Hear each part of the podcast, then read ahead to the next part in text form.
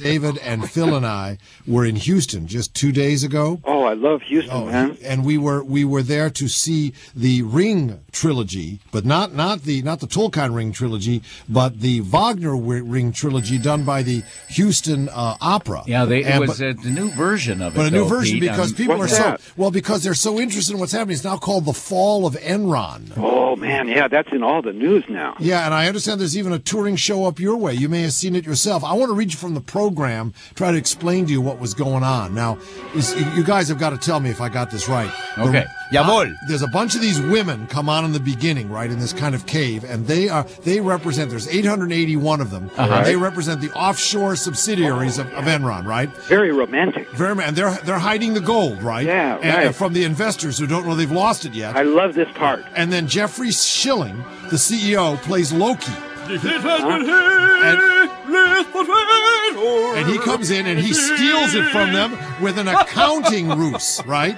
Yeah. And then, okay, then the devil, played by Fastow, Oh, very good casting. very good casting, he comes up against George W., who plays Wotan, right? All right, now, now Ken Lay is Siegfried, and he finds Brunhilde, who represents the regulated energy industry, encirculated in a ring of cold regulations. She can't move, right?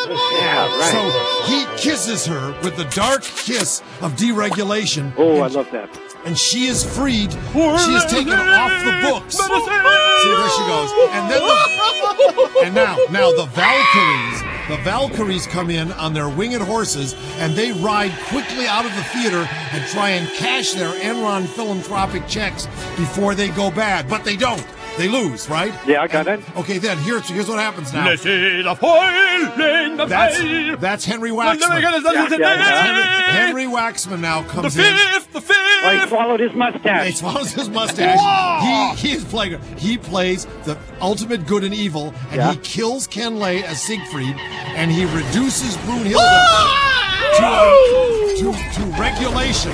She Yeah. can no longer be off the books. And then Ragnarok, I'm which beginning is to lose you now, man. yeah, Ragnarok, which is the huge town of, of, of Houston, goes up in flames, and the Bush administration falls. Oh, yeah, I love that It was a great option. part. Great, man. That's good. Much better than our little theater production up here. Oh yeah, really. No, it was nothing. I- Besides, the actors, their teeth were chattering so hard they couldn't sing at all. Well, we were really impressed, and at the end of it, the whole theater went dark because they couldn't pay their Enron electricity bill. That's right? right. They probably impounded your cars, They, right? they did. They just pounded them, in fact, and Yeah. they, they squeezed them in these little balls, and, And they sold them to China. They sold them to along, China. along with apparently uh, 50,000 tons of uh, crumpled twin towers. You Except for guys this, lead an exciting life out Well- there on the street, man. well, there- when we went out to the parking lot to get our car, there was this one guy, man, with you know, named Baxter, and he did not look good at all, man. He had the windows up, and he had a 38.